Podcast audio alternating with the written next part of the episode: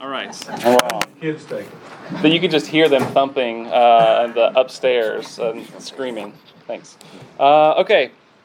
Which So- view, they- which view did they like? the Which view did they like? I know where I felt I was. Uh, no. Uh, so this is the the framework that we've been working with. Uh, if you're joining us, uh, we're thinking about how to discern things as Christians rather than just quickly leaning uh, towards the far left or far right. Um, and so we're leaning into the wisdom of, of Christianity. Uh, and so part of that means that we're going to ask complex questions and we're going to ask questions. Um, and as we do so, we're going to think, okay, how does this fit into the biblical plot line, uh, which we have here? Uh, how might this make sense in the rule of faith? So I have the Apostles' Creed here, this confession of faith that uh, Christians have been saying for uh, centuries. Uh, how does this make sense when I say the coherency of Scripture? With our conviction that ultimately the Bible is not going to be uh, full of contradictory statements, but can somehow uh, go together and make some coherent sense. Uh, and when we do so, we might, what I think we find is that certain doctrines are central, they're, they're foundational for Christian faith. Others are necessary, they're kind of entailed in what it means to be Christian. And then there's some room to agree to disagree in that flexible range. So for many of you all, this will be, um, that's just a recap. Um, if you haven't joined uh, the class that, uh, that I was part of over the last two semesters, uh, I'm going to assume you are at least familiar with some of that, that material, but I would recommend going back and listening to that, um, especially on the biblical plot line and the rule of faith. Last week, we used this framework to, uh, to think about uh, how we might make sense of the doctrine of hell. And I presented four views on hell and how this map might help us navigate that. I felt pretty good about the class, and uh, and based on that, I got in the car and asked my wife what she thought, thinking that that would be like, you know, a little encouragement. And uh, and this is why you know you marry someone who speaks honestly to you. She said, "Yeah, it was good, but," uh, and then you know that uh, something less than encouraging is coming. But but very thankfully, she said. Well, But yeah, yeah, talk to Hilton. Um, she asked, okay, I, I see how you're getting where you're going, but what, what does the non scholar do with something like this? Um, because, you know, she has a sense of the biblical plot line and the rule of faith, but applying some of this without uh, certain kind of training is, is intimidating or um, not as available because you know she doesn't have the library that I have access to or the time and, and so forth. So what, what does this mean for someone who's not in scholarship? And so um, I sat her down. No, I'm just kidding. Uh, uh, so so as I reflected on that, I thought about um, a few a few things maybe for those of you who have similar questions. Uh, first is that uh, ideally the the bread and butter of our devotional life is not going to be uh, trying to wrestle with complex issues, but for the most part, our reading of Scripture and prayer uh, is going to be. Uh, uh, allowing, uh, encountering God in Scripture and letting Him shape us into Christ likeness our, so that we, we live as Christ in our families, at our jobs, among our neighbors. So that's the main thing. So discerning, you know, how we make sense of hell or um, LGBTQ issues. I mean, that has the, it's not that those are unimportant, but maybe not the bread and butter of, of what we do in our devotional time. Um, that instead we're seeking to align our daily life with uh, living uh, as Christ might live. Um, I would. I also thought uh, we have in in Protestant tradition and in, in Church of Christ uh, heritage uh, the the assumption that uh, everyone should be able to, um, to any question that comes up.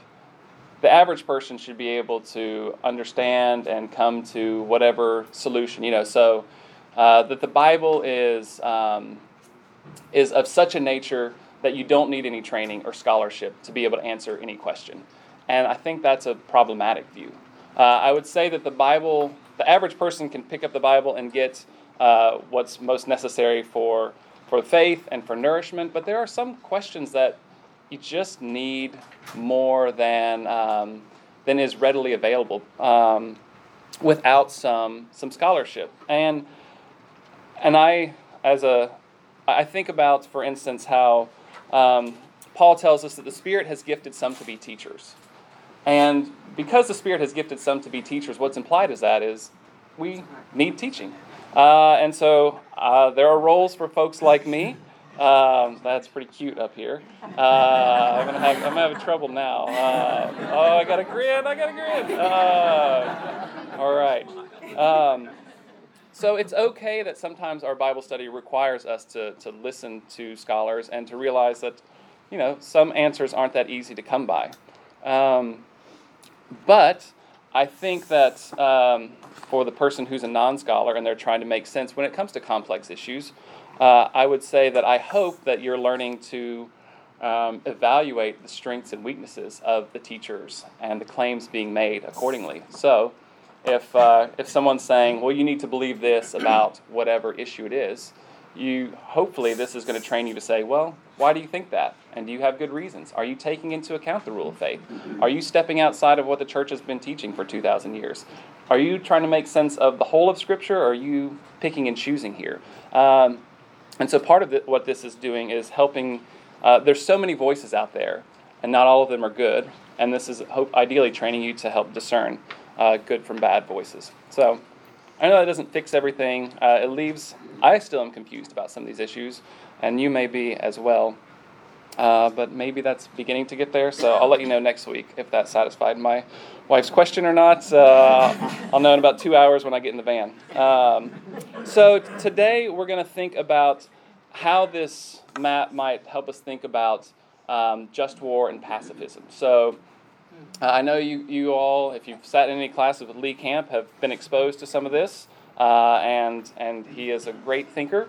Um, I like this topic for our purposes because it gives us a way to, to think through this. So, um, let's start with defining what I mean uh, by these two things. So, uh, when I'm speaking of just war, uh, this is the idea that there are certain criteria uh, that, when met, uh, means that a Christian can legitimately engage uh, in, in war and violent means of of uh, achieving peace or at least limiting evil. So here are one, two, three, four, five, six. Uh, if I can flip a page, eight criteria for waging a just war. Uh, this is coming from this book, uh, Cultural Engagement. I assume he's he is taking this from the kind of classical criteria. So a just war um, requires a just cause.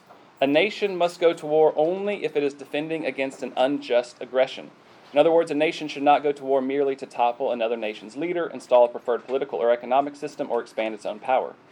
The next criteria is that it should uh, a just war requires a competent authority. The decision to go to war must be made by the ruler or ruling body that is responsible for maintaining that nation's order and security. A just war must have comparative justice. A nation should go to war only if this war leads to greater justice than refraining from war. Uh, just war requires right intention. A nation may go to war only if the intention is to restore the peace.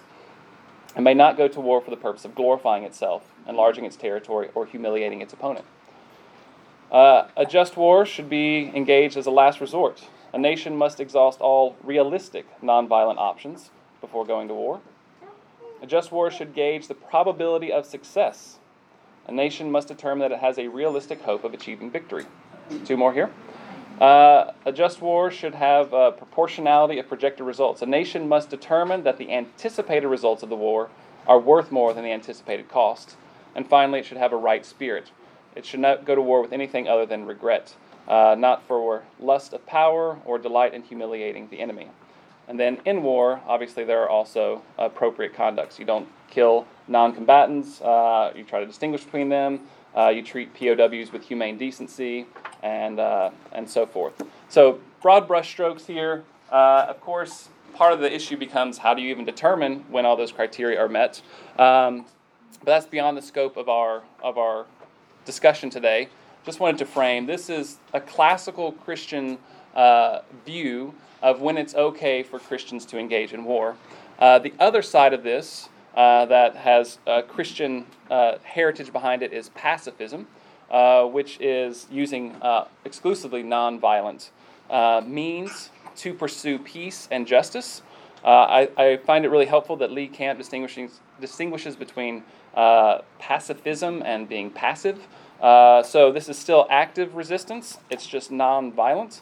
Um, and in this case, um, we, won't, we won't get into whether nations should go to war, um, but whether Christians should participate with, uh, with their nations when they go to war. Um, because there is a recognition, like in Romans 13 and uh, 1 Peter, uh, that God uh, does uh, give the sword to, to the governments. Uh, and the pacifist understanding, I think that would be God uses a broken system to curb brokenness. Um, so we're, we're focusing in this conversation on Christian involvement in war. Um, and for pacifists, uh, some they would say you can still sometimes use force as long as it's non lethal force. Um, do you want to come in? no, all right. I feel like you're in solitary confinement, uh, looking through the uh, through the glass there. Oh, oh, okay, all right, you're fine. Um, all right, so that's that's the parameters that we're thinking about. So, uh, between just war and pacifism, how might we map this? So that's where we're going today.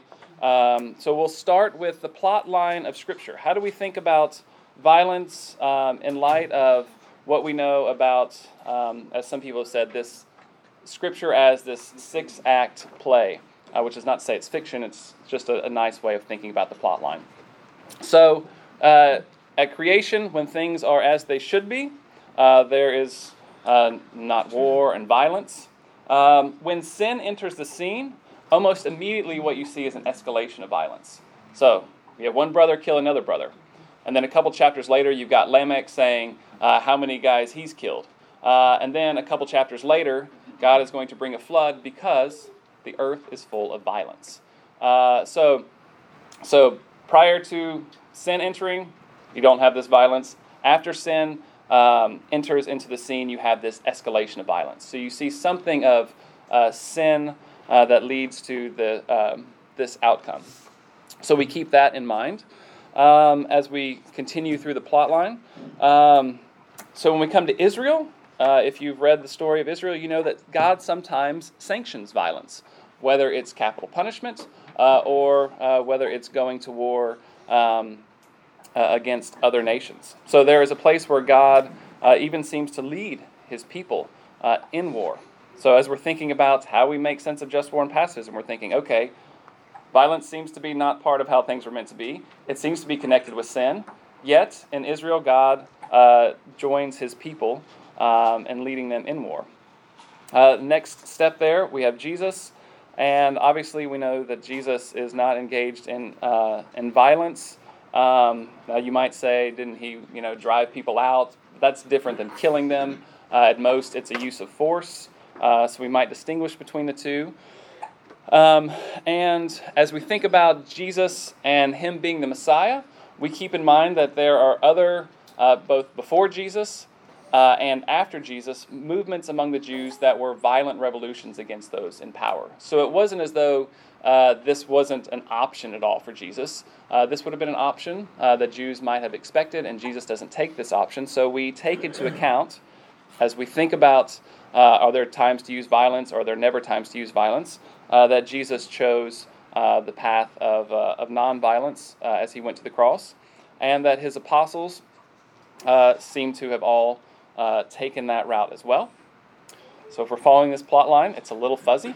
I'd say minus Peter on that because he did chop the guy's ear off. Yeah, but that wasn't like a good thing. yeah, he didn't get a thumbs up for it. Uh, he got well, scolded for well, it. But I can't say that they all chose that route because his first reaction was pulls out sword, chops guy's ear off. Okay, so yeah, with the exception of uh, when they seem to have done something contrary to what they should do. How yeah, about that? Uh, yeah. Um, fair. Yeah. Point taken. Um, and and then when we jump ahead to the uh, to the end, um, Revelation depicts God bringing justice, and it's sometimes in violent terms.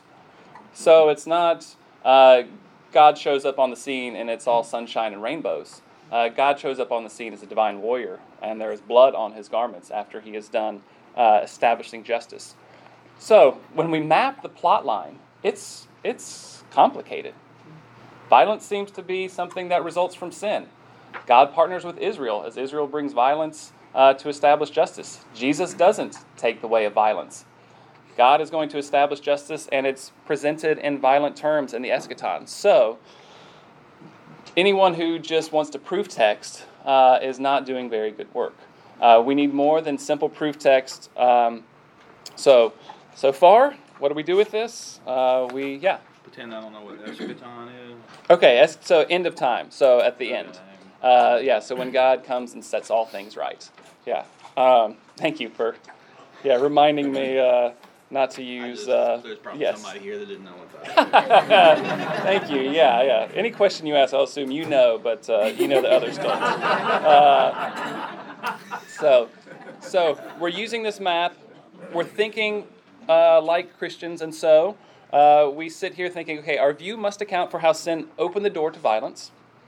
Uh, our view must account for how God could sanction violence in the Old Testament and in the eschaton, which now we know what that is. Uh, how Jesus refused the path of violence, as did, his apostles most of the time, uh, except when they were seeming to act inappropriately. Uh, and then uh, I skipped the church part here. Where we find ourselves right now is in this in between time. So, this is part of the complexity of the whole thing is that uh, when Jesus shows up, the kingdom breaks into the present. The kingdom of God, this new era, this new paradigm shift has happened. But it won't fully uh, be uh, established until the end. And so we live in this in between state. So, as we're living in this in between time, do we live as those who, um, who are uh, acting as though the kingdom is already present, a kind of witness to the world, uh, so that we engage in nonviolence, we act as, as um, in such a way that's consistent with how life is going to be? Or do we take seriously that, uh, yes, God is his, his kingdom is broken into the present, but it's not fully here, and so sometimes we have to compromise um, uh, our, uh, our hopes or um, compromise with what we know is com- going to happen and, and where we are now. So it's messy, it's murky. Uh, when we turn next to, we're following our, our map, we looked at the biblical plot line. Uh, the rule of faith, we won't spend a lot of time on there, uh, but just to, as a reminder, uh, what we what we proclaim um, as we proclaim the Apostles' Creed is that Jesus suffered, and he was crucified, and he rose again. Um, so Jesus uh, conquered evil, and we know he conquered evil because it's proved by the resurrection, and he conquered evil by uh, not not by inflicting suffering and death, but by taking it willingly upon himself. Uh, so it reminds us that however we, we make sense of this, whether we end up on the just war side or on the pacif- pacifism side, uh, we know that our ultimate hope in establishing peace and overcoming evil cannot be uh, through violent means. That at most, what violent means can do is curb evil. But to actually establish peace and order is going to require uh, and has required the work of God.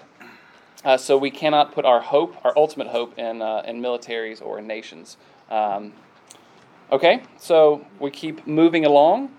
Um, we come to uh, the next piece. So we've, we've done north and east. We go south to love of God and love of neighbor.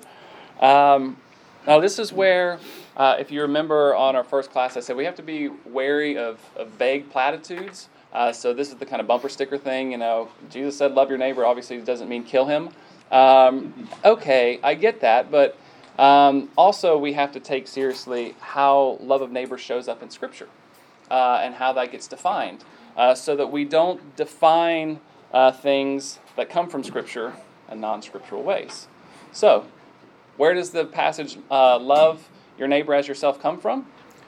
Originally, it's in Leviticus. So Jesus is quoting Leviticus 19:18, uh, and that that's uh, that adds some complexity to this because uh, as we're called to love our neighbor as ourselves, we see Leviticus 20. There's places for capital punishment, so that the Old Testament can simultaneously hold together love your neighbor as yourself, and that there is a place uh, for something like uh, violence as a means of uh, punishment or curbing evil.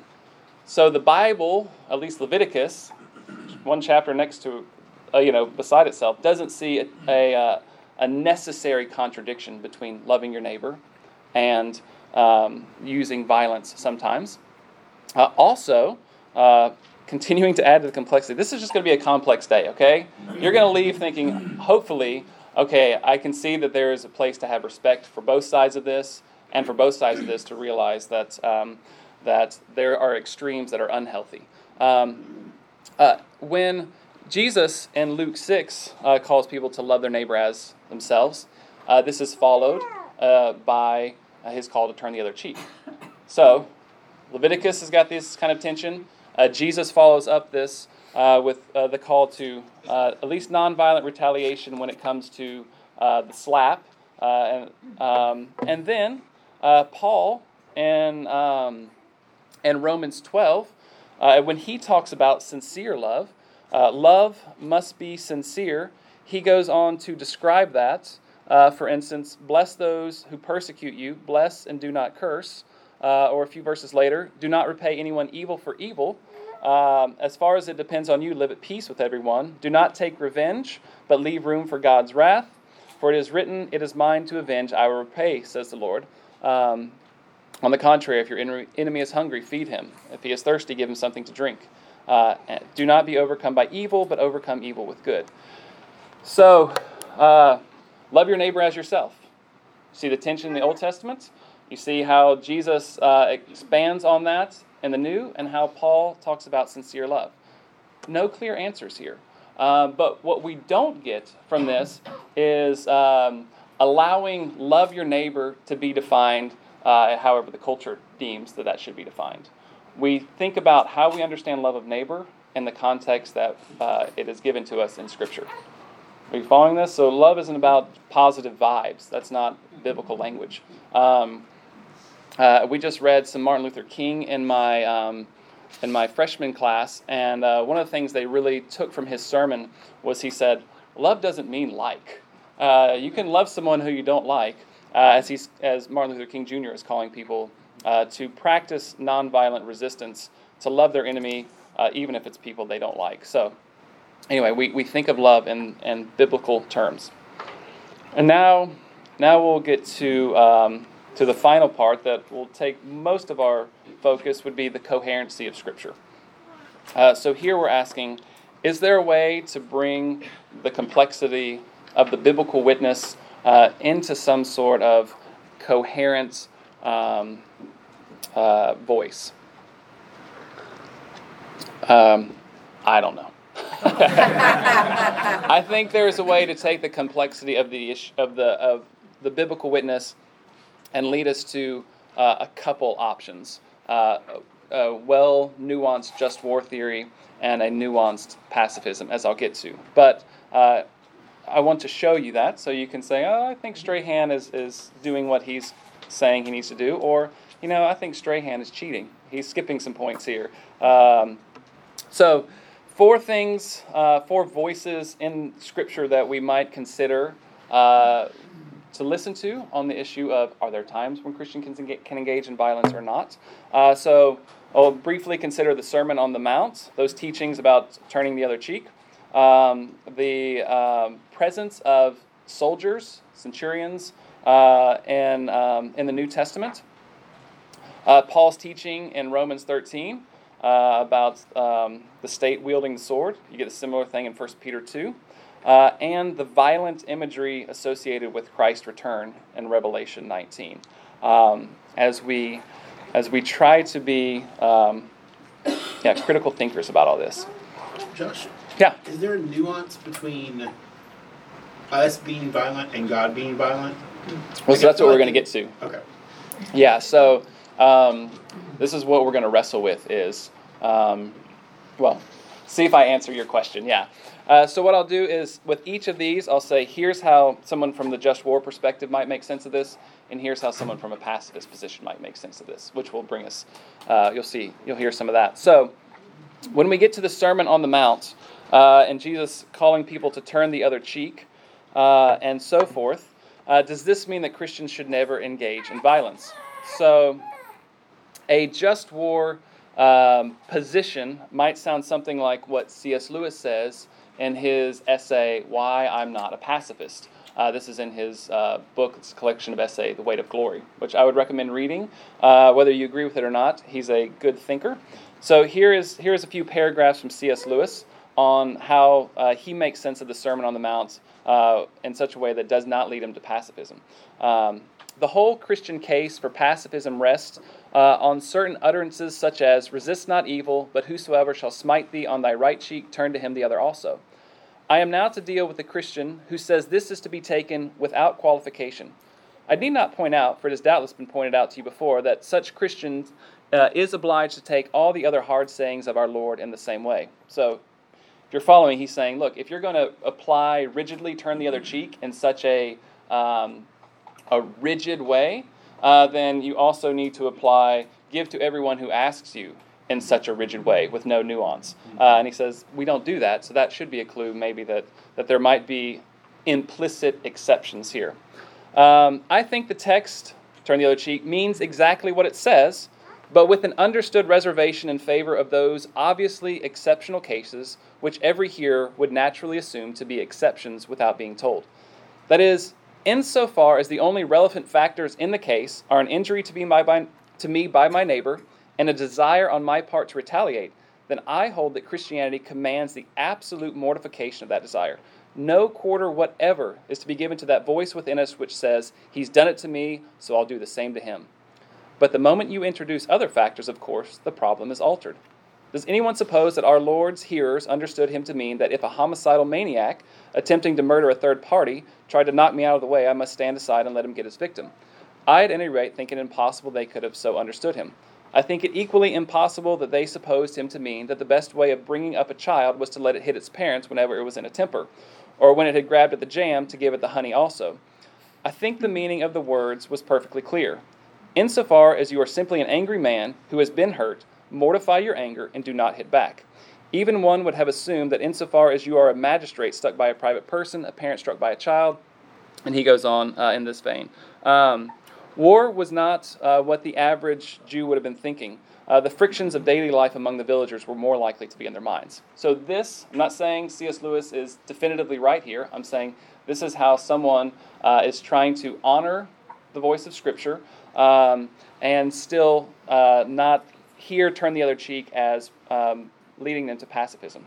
Uh, whereas the pacifist might say, no, the principle behind this of nonviolent retaliation extends, um, and uh, you see this as Jesus embodies it, as his apostles typically embody it, um, and with the resurrection, how it legitimates it. Uh, so, on this case, um, the just war person has more explanation uh, to show why. Uh, and the pacifists, this is one of their texts that, that probably seems to, to um, more clearly be in line with their position. What about the reference to soldiers and centurions that we get in the New Testament? So, um, soldier comes up, centurions or um, no soldiers ask John the Baptist, "What must we do to be saved?" And he says, "Be content with your pay, and you know, don't take more than you need to. Don't shake people down." Essentially, but John the Baptist doesn't say, "And uh, drop out of the military." Um, or the centurion, I think it's a centurion in Acts, uh, is not told to give up his, uh, his military role. So here is where the just war theorists would say, look, this is a kind of text on my side. There is the implicit acceptance here um, uh, that it's okay uh, to be involved, uh, for Christians to be involved in the military. Um, so, how might the pacifists understand that? Well, they might say, for instance, well, the implicit expectation is that they would abandon any violent means. Um, and in fact, early Christians you will see who are in the military, uh, there is evidence of early Christians uh, who will, who will um, quit the military. Uh, or a pacifist might say these, these officers are mo- most likely retirees, uh, or they have a police. Well, there are retirees that hanging around, uh, or they have more of a police function. So uh, they're not they're not engaged in war. They're they're like um, Roman soldiers stationed to help keep local uh, peace. Um, so uh, it's kind of like all right, Sermon on the Mount leans a little bit more towards pacifism, but there's a just war explanation. The presence of soldiers and centurions leans more towards just war, but there is um, a way to make sense of this within pacifism. What about uh, Romans 13, 1 through 6? I'll read this since this is one of those that comes into play a lot. If you're concerned about time, I think I'm doing all right. We're, we're, we're moving all right. So, um, so here's verses 1 through 6. Let everyone be subject to the governing authorities, for there is no th- authority except that which God has established. The authorities that exist have been established by God. Consequently, whoever rebels against the authority is rebelling against what God has instituted, and those who do so will bring judgment on themselves. For rulers hold no terror for those who do right, but for those who do wrong. Do you want to be free from fear of the one in authority? Then do what is right, and you will be commended. For the one in authority is God's servant for your good. But if you do wrong, be afraid, for rulers do not bear the sword for no reason. They are God's servants, agents of wrath to bring punishment on the wrongdoer. Therefore, it is necessary to submit to the authorities, not only because of possible punishment, but also as a matter of conscience. Um, so you see um, from this, the just war theory theorists would say uh, it appears, based on what we get in Romans, and uh, similarly in 1 Peter 2 13 and 14, if God ordains governments uh, to bring, uh, to help establish peace and live in evil, and they are given the sword for that purpose, if God operates in such a way, um, then it makes sense uh, that Christians can participate with that work of God. Um, and uh, the pacifist might say, God sometimes uses broken instruments uh, to do um, to, to curb evil, uh, but Christians have a different calling, and and that is certainly the case. Like in um, in uh, in the Old Testament, God will sometimes use Babylon uh, to bring punishment on others. Babylon, good guys? Absolutely not. Can God use them? Yes. Does that mean that God is thumbs upping Babylon? No. Uh, it just means that sometimes God uses um, God can use evil against itself. Um, so the just war theorist is going to have an explanation, and the pacifist will say, "Yeah, God does that, but we don't join Him in that. Uh, that's just Him using evil uh, to deal with evil, or best maybe a limited good uh, to bring good." But we are not engaged as kingdom people in limited goods. We are we are kingdom people. Um, we are are are bearing witness to a new era breaking in.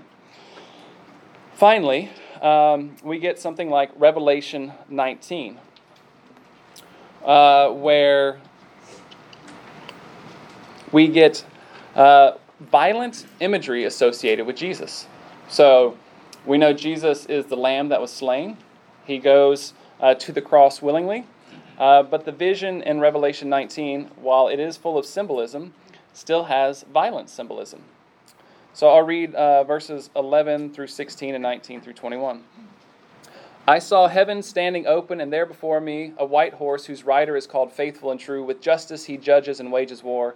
His eyes are like blazing fire, and on his head are many crowns. He has a name written on him that no one knows but he himself. He is dressed in a robe dipped in blood, and his name is the Word of God. The armies of heaven were following him, riding on white horses and dressed in fine linen, white and clean. Coming out of his mouth is a sharp sword with which to strike down the nations. He will rule them with an iron scepter. He treads the winepress of the fury of the wrath of God Almighty. On his robe and on his thigh he has this name written King of Kings and Lord of Lords. If we jump to verse 19. Then I saw the beast and the kings of the earth and their armies gathered together to wage war against the rider on the horse and his army. But the beast was captured, and with it the false prophet who had performed the signs on its behalf. With these signs he had deluded those who had received the mark of the beast and worshipped its image. The two of them were thrown alive into the fire to the fiery lake of burning um, uh, sulfur. The rest were killed with the sword coming out of the mouth of the rider on the horse, and all the birds gorged themselves on their flesh. So, this is not our typical Jesus picture. Uh, and yet, this seems to be, besides maybe a few um, who would argue otherwise, this seems to be pretty clearly an image of Jesus engaged in establishing justice and bringing punishment um, in ways that uh, have violent imagery. Yes, Revelation is full of symbolism, but we still have to wrestle with what we do with this violence symbolism. So, just war theorists might say something like if Jesus will bring violent retribution to establish justice at the end, then maybe his followers sometimes need to do that in the in between time. Pacifists might say vengeance and retribution belong to God alone. Only He has the right to take life, and only He has sufficient justice and knowledge about when and how to do so. Um, so I, I, bring these these four voices in um, to to show that um, whether it's just war theorist or pacifist, uh, there are thoughtful ways of navigating this uh, that don't belittle Scripture. Um, nor do I think you can say that they are just twisting it to make it, it fit uh, their ends. Um, but even an exercise like this, I think what it can do is it can, um, one, it can help us respect uh, whichever side you fall on. It can respect the other party. And two, it can help uh, whatever side you're on not go into uh, ungodly territory. Um, so I, will talk about that when I get into what might be central, what might be necessary, what might be flexible, and what might be outside. Now, yes. Can I, can I put something in there because I can see both sides how you're saying that. Where I have a problem, leaning more toward the pacifist side, is that um, when there is a problem with people who are um, unable to protect themselves, and, and what God and what is talked about in the old scripture and in the new mm-hmm. with the the aliens, the orphans, mm-hmm. the widows. When there is um, when when they are being uh, uh, right. Un- unduly put down, uh-huh. how I respond to that, how I right. correct that. So, can, is that a part of this? Yeah. So real briefly, right, that's, that's uh, I would say that the the pacifist would say we don't turn a blind eye to that. We right. just engage in nonviolent means of of establishing peace and justice and we do so because there was that same kind of oppression in Jesus' time, and that was the route he took. Okay, but, but yeah, but. So let me, Paul, I know I can't get into all that yet. I know, okay, I'm just, okay. After would uh, be happy. But let me get Okay. through all this, Mhm. uh, and then I'll be happy to, right. to stick around. Okay. Um, so uh, I didn't go through the search, the spirit experiences uh, part, because I don't have a lot of space. Uh, but uh, I will say, if we're listening to lowercase t tradition of our ancestors, uh, the nonviolent um, uh, response seems to be uh, the well, it's the only option um, that is recorded of the first three centuries uh, of Christians um, um, that that I know of, is they they don't take the way of violence, they drop out of the military. Um, on the other side, uh, post Augustine, it's almost been uh, exclusively um, just war theory cross denomination. I sorry, I gotta, I gotta keep moving. Cross denomination. Uh, so C.S. Lewis will say, look, this is my Anglican tradition points here, Catholic tradition points here with Aquinas, Presbyterian tradition points here, uh, and so there might be some peppered exceptions, but for the most part, it's got um, 1,500 years of uh, cross uh, of tradition behind it, which is which is kind of weighty. Um, so let's do the central, necessary, flexible, and outside, and then um, I'll stick around, or maybe I'll have a couple minutes for questions.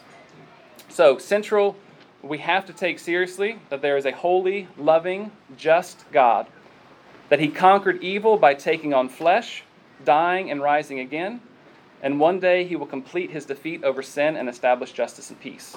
This is our framework. We don't, we don't um, budge on this. Um, any view we have that doesn't make that makes God less than holy, less than just, or that He is not going to establish um, uh, things in the right is not Christian. So, what's necessary for us? Uh, clearly, it's necessary that we live as disciples of Jesus. That whether you're a just war theorist uh, or a pacifist, uh, they both agree that you avoid uh, retaliation for uh, vengeance sake. there might be a place to do to engage in violence for justice and peace, but not just for vengeance. Um, that uh, because we know that Jesus overcame evil um, through uh, the crucifixion, um, and that was his means. He didn't set up a military victory. He didn't, um, or military. Um, he didn't set up an army, uh, but he established it by taking on evil and dying. That our ultimate hope has to be uh, in God setting things right, and that even uh, the just war theorist who says there is a time recognizes that violence uh, is ultimately going to, at best, uh, limit evil or promote some good, uh, but it is not going to be uh, that which can bring, can usher in the kingdom in its fullness. Only God can do that. Uh, so when you hear things uh, from politicians like America is the hope of the world, that is heresy. Jesus is the hope of the world. America might ought to play a positive role in promoting the good, but they cannot establish peace and justice. Only God can ultimately uh, do that in its fullness. Where might we be flexible? Well, clearly, I think that there is a place for both just war and pacifism, but they both need to be properly nuanced. Um, uh, just war uh, needs to be applied if, if you're going to be a Christian who believes the just war theory is okay, uh, then you should say this needs to be done with integrity uh, and with the discernment of the church, not a kind of, well, our nation's at war, I'm on board. Um, that, that, um, that we follow the discernment of the Spirit in the church about this more than the discernment of our government uh, in this. Um, so I think that we too quickly um, might assume that America always, by default, engages in just war, and I think we need to say, let's think about this. Sometimes it may be, sometimes it may not be. I don't know enough details to say, uh, but we at least need to not just uh, default there. We are Christians first, um, uh, Americans, patriots second. Um, and pacifism, uh, when um, properly uh, nuanced, there is a place for it among Christians, uh, but it can't be done in, in a spirit of avoidance, but must be coupled with an active pursuit of peace and justice. So, what would be outside then in all this? Well, obviously denying what's central, uh, or ignoring our call to live as disciples, engaging in retaliation, putting our hope where we shouldn't put our hope. Um, where might the flexible range be broken? Uh, I would say the flexible range is broken when uh, we uncritically engage in war, if you're a just war theorist, or if you're a pacifist, the flexible, um, the flexible range is broken when it leads to apathy uh, and uh, allowing others to do the dirty work. Um, uh, but uh, a pacifism that is robust and pursuing justice and taking on the way of the cross is absolutely Christian. And I think a just war that is done with integrity, along with the discernment of the church, can also be seen as Christian. Um, so there's my uh, there's my no perfect answer, but hopefully this is training us uh, to think like Christians in um, complex issues. Um, come up with questions might be easier at this point. Um, otherwise, yeah. See you all uh, next Sunday, where we'll keep this difficult stuff.